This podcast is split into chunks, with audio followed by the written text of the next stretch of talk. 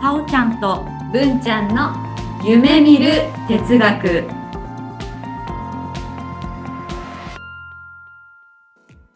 この番組は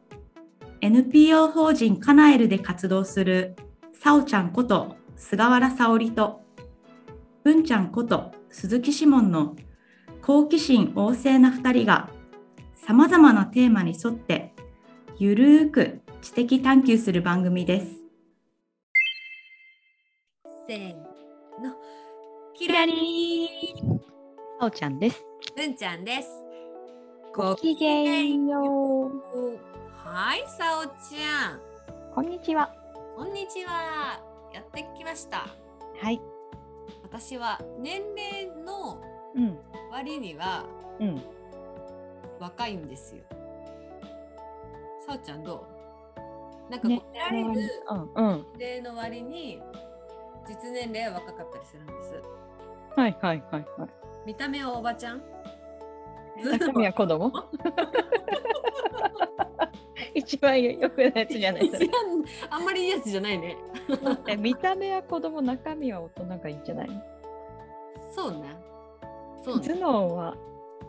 大人か。 そうそうそうそう。さおちゃんはまあまあ年相応。年相応、まあそうだね。どちらかというと落ち着いてるとか言われるかも。うんうんうんうん。そうなの。まあさこの話のあれだとさうん。見た目は子供うん。頭脳は大人っうん。ていう人がいるじゃんうん。今日は、はいこの人のあの話の中で、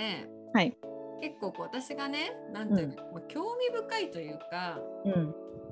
まあ、ちょっと突っ込みたい欲みたいなのがあったんだよね。はいはい、もう固有名詞って出していいのかね。いいんじゃないかまあないいんですよね。うん真実はいつも一つ。そう。名エド探ガー・偵ランポとコナン・ドイルのさ本のうん。あるから、うん僕の名前はって言っちゃった見ちゃった人。だよね。江戸川コナン君。そう、コナン君。小学校1年生ですかあれその何年生だろうねそのくらいかなうんくらいだと思うんだけど、でも高校生探偵なんだよね。ね。神はね、工藤新一君。うん。多分みんな知ってると思うんですけど、存在は知ってるだろうけどね。ちょっと詳細が。名探偵コナン、はい世界的推理小説の父を持つ高校生探偵工藤新一、うん数々の難事件を解決した彼はある日幼なじみの毛利蘭とデートの途中謎の黒ずくめの男たちの取引を目撃してしまったはい。証人を消すべく毒薬を飲まされた新一は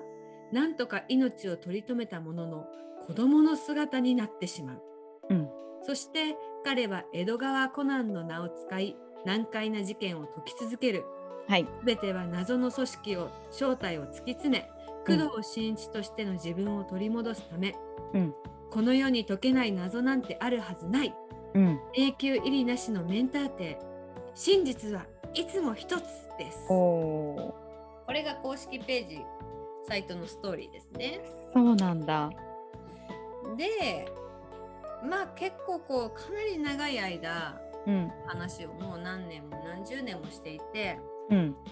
あの私もそのゴールデンウィークぐらいにいつも映画やるじゃないですか。うん。それとかは結構楽しみに。うん。とかね、うーん。ちょっとずつちょっとずつ黒の組織がねこう暴かれていくんですけどそうなんだ。まあでも日進月歩かな。あうんーちちなみに私今ち調べたら漫画ねうんうん。 2023年の4月はい。 103巻が出てましたおお。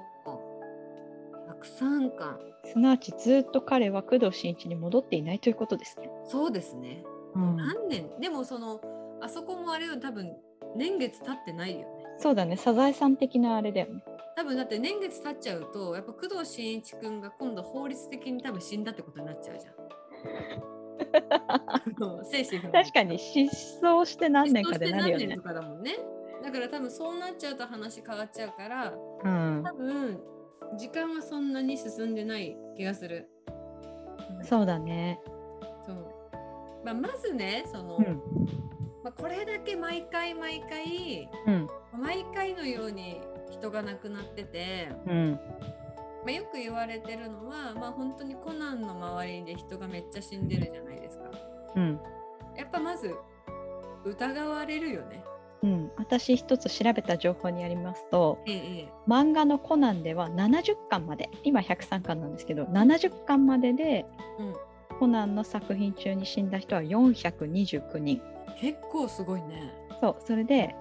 日本のここ17年の他殺による死亡者数の年平均は640人おお。つまりコナンは日本で起こった殺人事件のおよそ3分の2の現場に居合わせ ている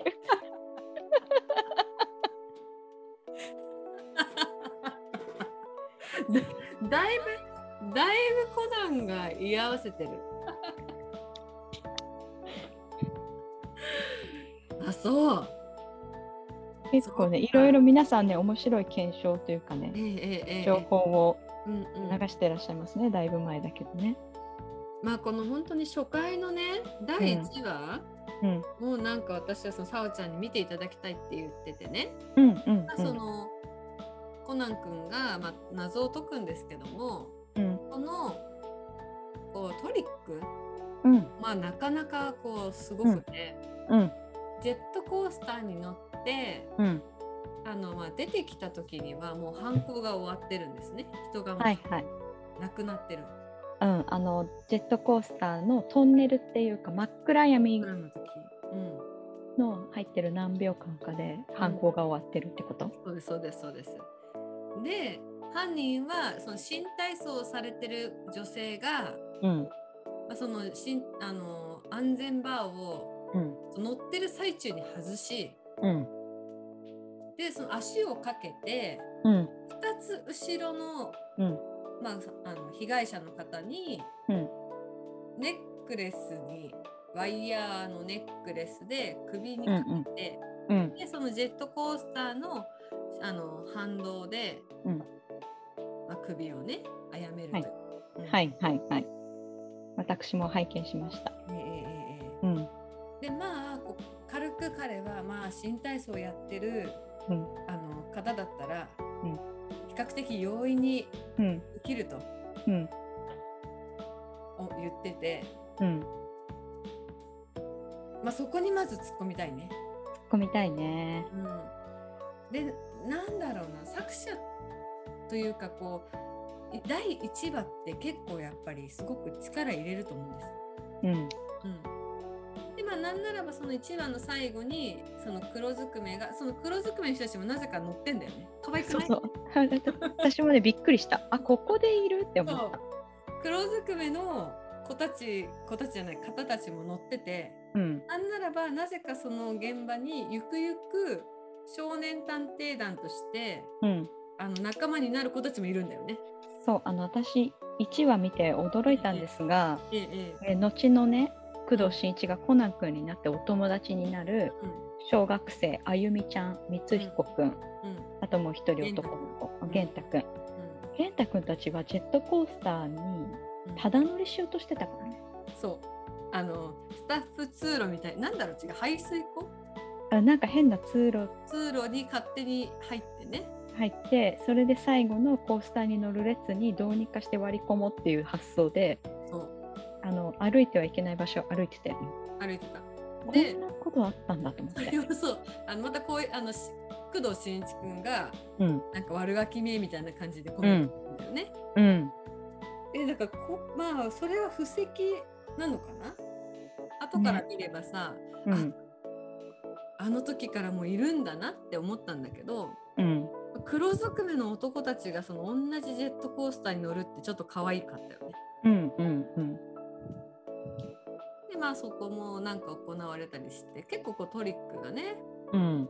すごいこうなかなかまあ私はね新体操の経験がないからうん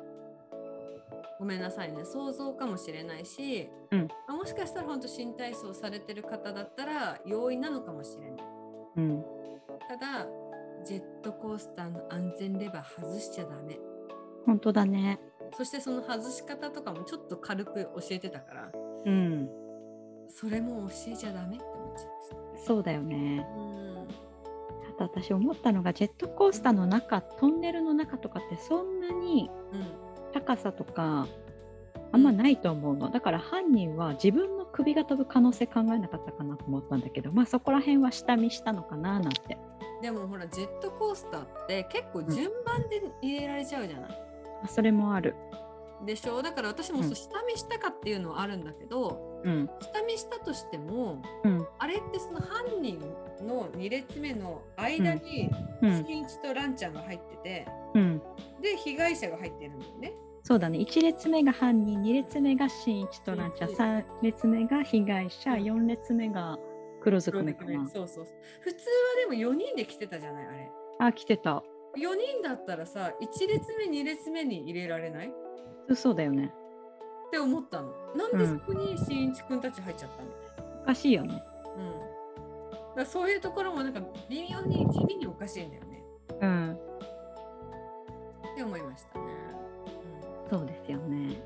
うん、まあそれでもやっぱりこう一貫してね結構私こうコナンのいいところはうん犯人に対して同情しないところうんがすごくいいなと思っていて。うんあのどちらかというと私がこう若い時に見てたそのコナン君は結構前からやってるから、うコんナン君の時間の次に「金田一少年の事件簿」っていうアニメをやってて、うまあんどっちもその同じ時間帯の枠に人がバンバン死ぬっていうねうんでも金田一少年の方は犯人を結構同情的に描くんですよねほう描き方が。うんまあ、だからあーこう犯人がねなんだろう人を殺めたらまあしょうがないよねとか、まあ、復讐みたいなねうん感じで書くんだけどうんあのコナンに関してはその書き方は全然違っててうん本当に悪いものは悪いうんっていうところで書かれてるのはすごい素晴らしいなと思っててコナンも、あのなんていうの同情しないうんうんうんのはあるんですけど、まあ、その中でもその犯人の動機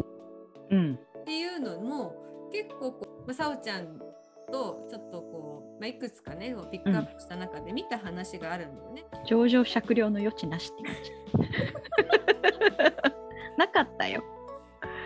えーっとあれ何話だったかこれはですね307な、うん、話かな7話8話の8話ね前編後編かなそうそうそう大体コナンちゃんはうん最初に前編で、うんまあ、その事件編をやるんだよね。うんで、まあ、事件編で後編で解決編みたいな。うん感じでやるんですけど307話が事件編でそうそうそのまあ事件はプログラマーがいなくなったと。そうそうそうそう。で3人のえっ、とね依頼してる人スポンサうん。ーが自分は将棋のゲームを依頼したうん囲碁のゲームを依頼した。チェスのゲームを依頼したっていう風にこう3人が依頼していてうん。で、まあ、バッティングしてるっていうのに気づいたから、まあ、それにクレームを入れたいからモーリー探偵事務所の方に力を貸してくれって言って、うん犯犯人の被害者というか結局被害者なんだけど、その方をを探し当ててうん。見つけた時には亡くなってたとね、コナン君が居合わせてた。そう、まあ、そこにコナン君がついていくとうん。という話だったんですよね。はい。まあ、それでダイイングメッセージが残っていてうん。でそのダイイングメッセージを紐解いていったらば、まあ、犯人が出てきたんですよね。うん。うん、でそこかで、まあ、証拠とかもそのダイイングメッセージに記載がされていたからうん。じゃあなんで殺したんですかっていううん。うん。うんと。ころになったらえー犯人は将棋ゲームを頼んだ男であったと。うんで、犯行の動機が、その被害者と犯人はもう若い頃から一緒に素晴らしい将棋ゲームを作ろうと言っていた約束みたいなことをしていた。うんで、もうあの結構ベテランになってきてようやく、うんゲームを作るってなってお話をしていたんですけれども被害者がね「待ったの機能は何回入れる?」って言い言い出したんですね。うんそれについて犯人はブチギレてう「ん待っただ」とうん俺たちが目指してるゲームはそんなんじゃないみたいなことなのかなと思うんですけどうんうんうんそれで怒り狂って殺したという動機だったかと思うんです。やっぱゲームの機うん、能そうそう将棋の中での待ったっていうのはうん一回指した手をうん待ったすると引いてあ戻して、まあ、はい指はいし直すことができるんだよね。ーあーなるほどなるほうんうど。んだそんその機能を入れ入れるって言い出した被害者を許せなかったってことねやっぱそういりう。ことですそういうことですそういうこ とやばくなやっいぱりそういうことそういうこと。あのこれはいわゆるそのアマチュアあのプロとかは絶対もうそれダメなのね。うんうんうんうんうん。だけど、まあまあこう覚えたての子供とかさうんあのそういったこうまあなんていうの趣味うんでは結構やられてることでうんうんうん。あとはその何指導対局先生がこう教えたりするのはその待ったを使わせてーう指んし直させるうんうんうん勉強になるね。っていうのがあるんだって。なるほど。でもね個人的に思うんですけどもはい。基本的に将棋というよりゲームってうんリスタートができることがうん。最大のメリットじゃない本当マリオもね落ちてももう一回できるんですよ。ううんでそれこそ何度死んでもさうんこの、まあ、ちょっと前のところで戻れるからうんだからなんかゴール目指せるじゃん。ってうん考えたらその将棋のゲームの中でまあ待ったっていう機能は1個戻すわけじゃん。っうんうんうん。て言ったらまあ普通に考えたらまあ普通だよね。うんでもう1個言ってしまえば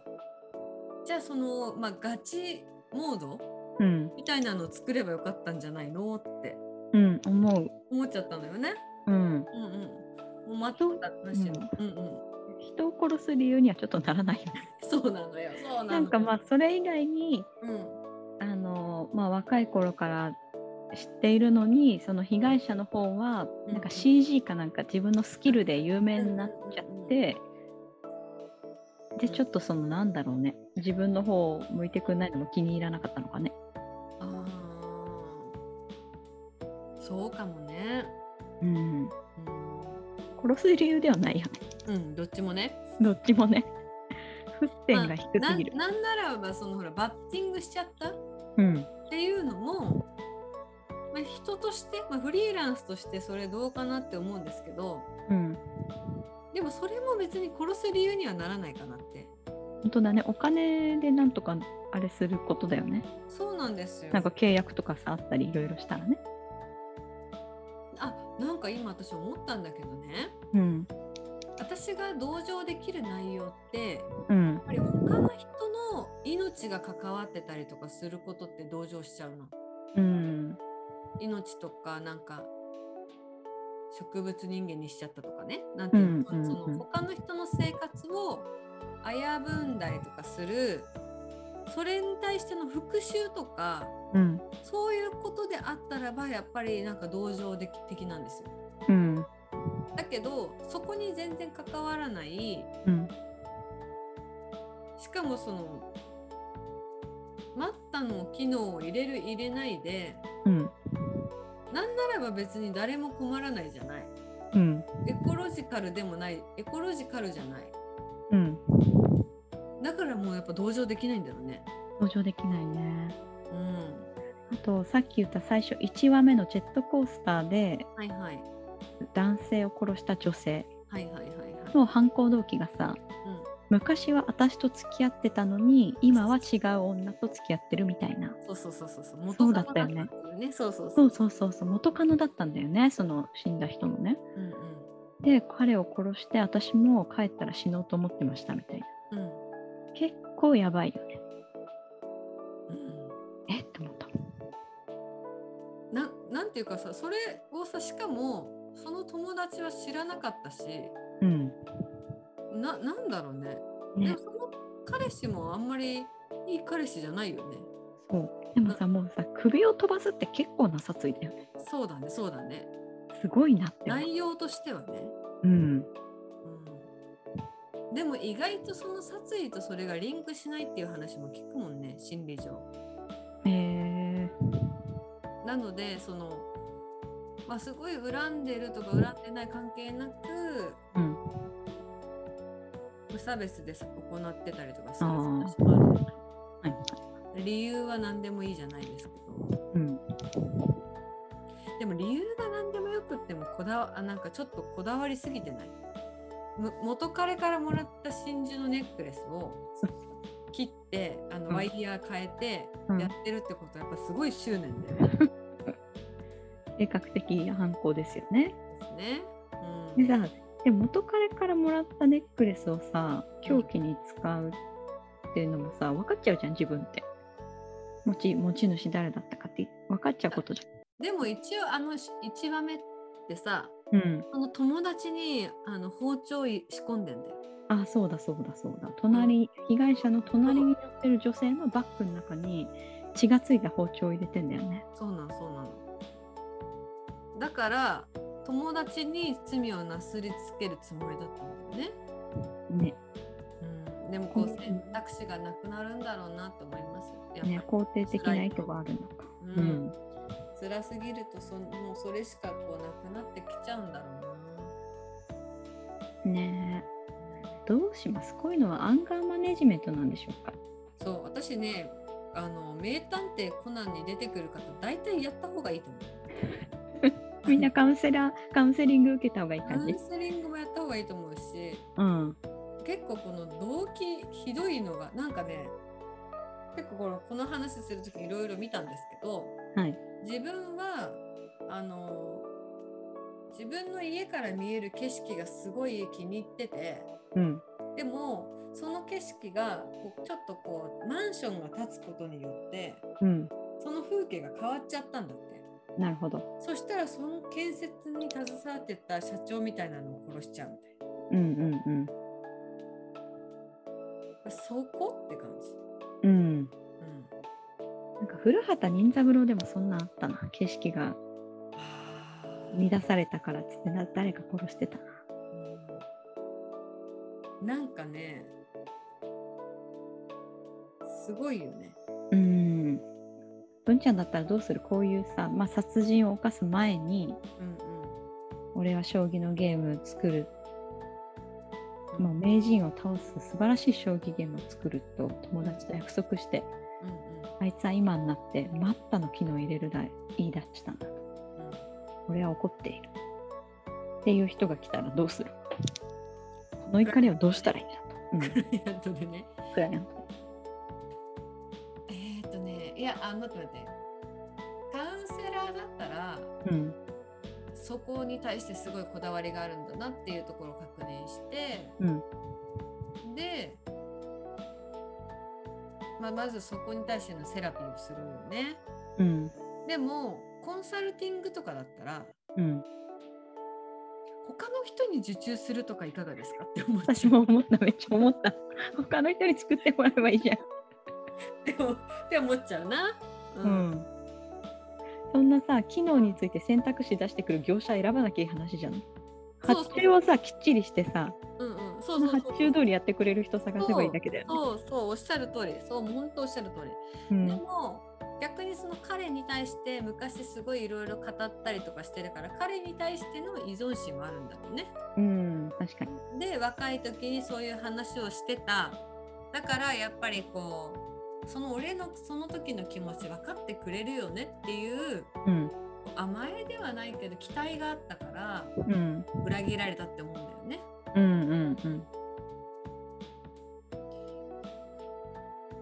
そう思ったら、まあ、やっぱり彼に対して期待してるんだなって思ってて、うん、でもアンガーマネジメントえーっ、とねアンガーじゃなくってゲシュタルトかな、今ここうん、エンプティチェアとかやるかも、ああいいですねうん、うんうんうんここに行ってここに行って、まあ、うん片方はもう殺そうと思ってる、もう片方の意図はよくわからない、うんでそのついてちょっと離れた位置で見るあなたはどう思いますかででそれをまたそれもっともっと離れた位置で見たらどう思いますかってうん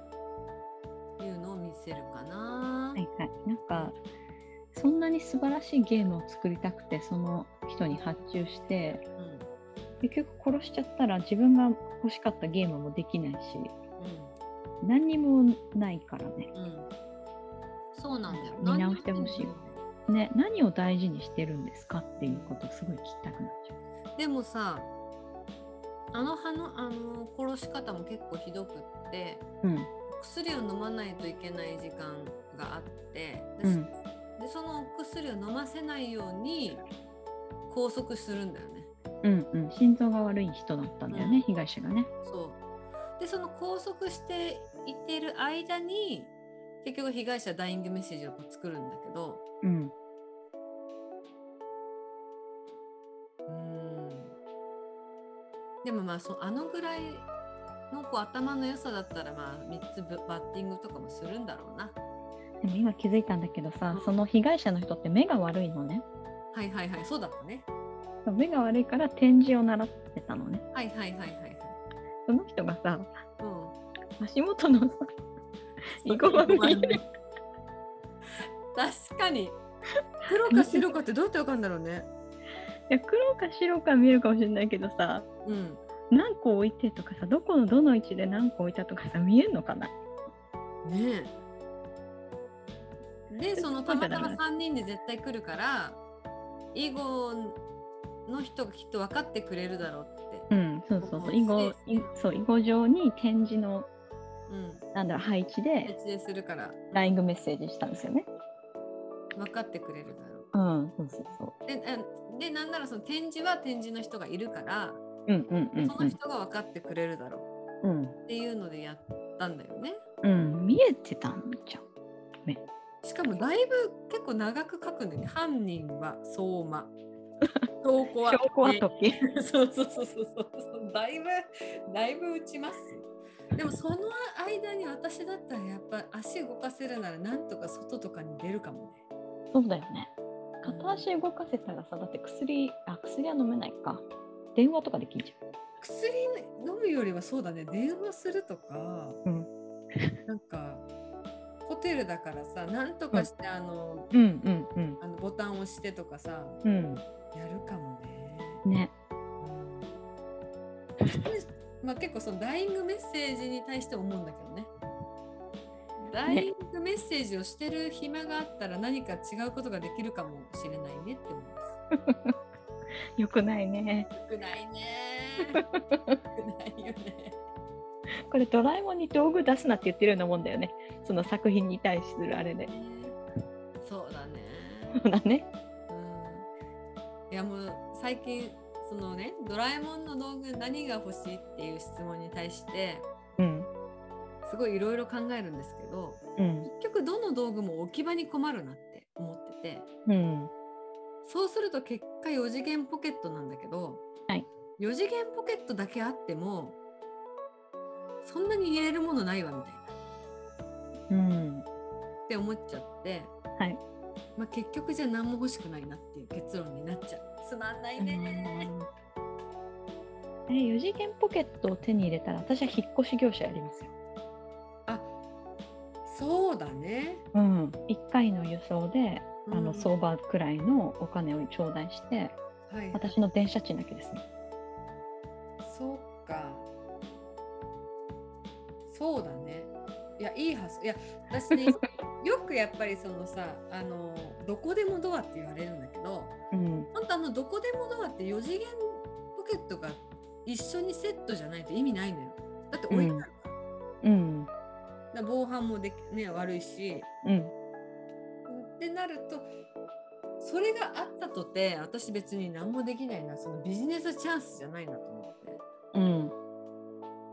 でもそうね4次元ポケットで引っ越し業者ねうん。いいかもね、うん。うしかしコナンの話に戻るといろいろ突っ込みどころはあるんだが、ん、あるね面白いは面白いね。面白いです、ね結構映画をさ毎年楽しみにしてるうん周りの同世代の人がいたりしてえええええちょっと私も一つ見ようかなってえうん思いました。あこう大人になってから一個も見てないスケールが大きいね。なんかさ、うんそれこそ何レインボーブリッジ爆破事件じゃないけどそういうレベルでしょそうそうそうそうそう。うんうんあのやっぱり映画は映画で作られてるね。なんて言うんだろうんおーおーおーおーなそうなんだう。うん今年は名探偵コナン黒金のサブマリンヒはい。ット上映中うん。海洋頂上決戦オーシャンバトルロイヤルって書いてあるなんかえー何が起きるなんだっけ、灰原愛ちゃんうんがコナンちゃんの格好して泣いてるのがよく CM で出るね。えー、そうなんだうん。そこだけ見るとどうなるんだろうって思っちゃうね。うんまあでもそうだよね。このやっぱりでもふとカーッとなってうんっていうんだろうな全てを崩しちゃううんっていうのはまあ今はこれ前ねエンタメだから許されるけど、うんまあ、普通のね人間として生きてたら、まあ、やっちゃダメじゃんでうん本当にそのためにどうするかだよねねやっぱり一回こう自分を客観的に見る目っていうのを、まあ、常日頃とは言わないけど持つと持たないといけないねうんなんか私の考えこれで本当に大丈夫かなみたいな、まあ NLP で言うとエコロジカルって言って他の人に迷惑かけてないかなみたいなねでも私は結構イメージして流飲が下がるんだったらイメージするのはありかなと思えあう。あうんうんうん思う例えばさ私もさ嫌なお客さんとかさうんうんうんなんか電車で嫌なこととかあった時に、うんうんなんかこう自分の頭の中でなんか成敗してみたいな、うん、うんそうそうそうそうそうそれで終わらせちゃううん、そうそうそこで自分が望むような反応が自分の頭の中で起きればうん病院が下がるじゃない。うんうん、でそれでそれで OK かなと思うんだよね。うんうん、実在実現しなければ。うんうん、って思っちゃうな。はいはいもうそのカウンセリングなりアンガーマネジメントやってる最中に全部反抗を頭の中だけで終わらせそうそうてそうその次自分がどういう立場に置かれるかまで全部もう死ぬところまで全部動画を再生させたいそうねそうそう頭の中でだからあの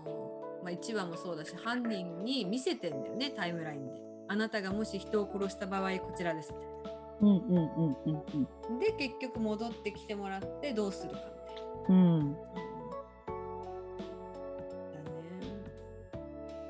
それでも同じことをしますかって。うんで留飲下がったらさ、まあ、別にこの人に対してさあの待ったに関してさ普通にでも意見言えばいいんじゃないと思うんだよね。うん私もすごい思うんなんかもう裏切られたとかじゃなくってううん自分はその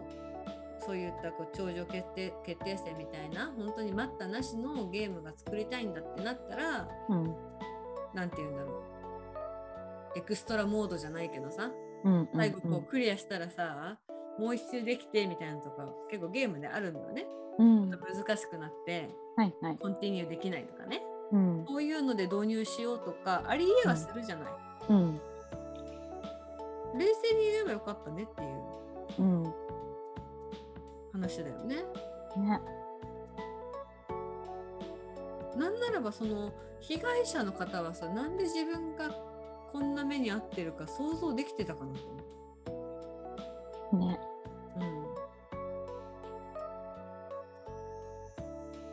うん、そこだよねうんそんな風な感じで面白く見てますねうん皆さんの反抗動機が楽しみです、本当ですねうん、もちろんトリックも楽しみですうんうんうんうんそうねけどねでもまたこういうのにこう突っ込めるようになったのって大人になったなって気がしますあ本当だね昔はさ別にさひなんだっけ何警部だっけ目黒っていうね目黒警部だっけうん目黒警部とかに何の疑問も持たなかったけどさうん最近見てるとさ、コナン君が「あれなんとかなんとかだ」って言うまで気づかないじゃんうんうんうんうん警部とかさそうだねよくないなよこくの警部何 してんだろうなって思思ったりしちゃったけどいやでももともと目黒警部はほらあの工藤新一の腰巾着じゃないけどさ、ああそうね。う。うんうんんうん、だし、まあ、今だとほら毛利探偵がいるからさ、うんうんうん。でもまあ若干毛利探偵は最初こう途中、まあ、普通の素の時うん結構し、ね、間違えたりするから、うん。まあ、なんかあんまりしん全部を信じてはいないかもしれないんだけどうん、でもそれでもね彼は彼の評価はすごい高いと思いますよ検挙率すごいもん。あそうだよね。うん日本のし、あのー殺人の3分の2に立ち会っそうてそれをちゃんと検挙してるのもんねそうそうだよねそう思うと彼はかなり評価高いと思うんですけどね確かずにっと警ね部だけどね冤罪もないし、ね、そうだねあコナンで冤罪の書いてあるのうんわかんないえ聞いたことないコナンがミスするってことえコナンがミスするってことそうあーないかもねでもその冤罪で捕まったけどそれの復讐でとかっていうのありそうだねなありそうでコナンに捕まるみたいなはいはいそういうのはなんかありそうな気がするはいねうんあコナン奥深いなこれ9090年最初の方からやってますかね多分ねそうですねすごいねいやすごいよでしかもそれをあの「週刊サンデうんー」で毎週上げてるんだよね。やばってことは毎週人が死んで毎週トリックを考え て毎週動機を考えてうん毎週あなんて言うんですかその事件の情景とかうん環境を考えてって考えて絵描くってすごいね。うん本当にすごいと思うんでそれはすごい。うねなんかもう頭の中で人殺すことしか考えてない気がするえ。 まあそういう書覚く人はそうだろうね悟そう自分が なんか自分が作者だったらうんずーっと人殺すこと考えてる気がするなそうだねうん目につくものすべてを使おうとするねそうそう香そう水とか湯飲みとか、うんうんうんどうやってトリックに利用するかとか、うん、うん、だから多分私たちが思ったようなトリックとかはうん、多分もうほとんど出てるんじゃないかな。そうだよねうんおもうーなんか思いつく限りだろうね。うんそうだねだって毎週しなきゃいけないかそうだねら。うん、そう考えたら私たちなんかさうん毎週さ可愛いもんだよね何話そうみたいなさ、本当本当に毎週曖昧に終わらせればいいもんね そうだよねだからすごい楽ですよ、本当うん、たまにはちょっといろいろ考えてうんやろうかねそうですねちゃんと最初から最後まで起承転結じゃないけどうんうん考えて台本作って、ねステップ通りにしてはいっていうそういう回もあるかなと思います。はいまあそんな感じではい今日はですね私たちが気になってる名探偵コナンについて はいお話ししました。愛と尊敬を込めてはい、もう大好きです、私。うん今度映画も見に行きましょう、さおちゃん。はい行きましょうそういう感じです。はい。それでは今日はこの辺で。キラリー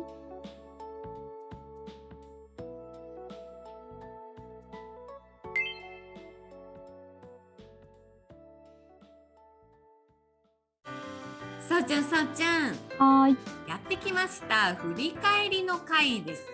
うん大好きああもう今月もあー先月もいろいろ話しましたね。ね本当野です菜変ねえたりとか催眠誘導したりとか匂いの話したりとかいろいろしましたね。はい、我々の反省としてはやっぱり匂いの回で宇多田ヒカルの話をしました。 その話はまた今度。はい、次回は文ちゃんとさおちゃんで5月と6月を振り返ります。お楽しみに。キラリン。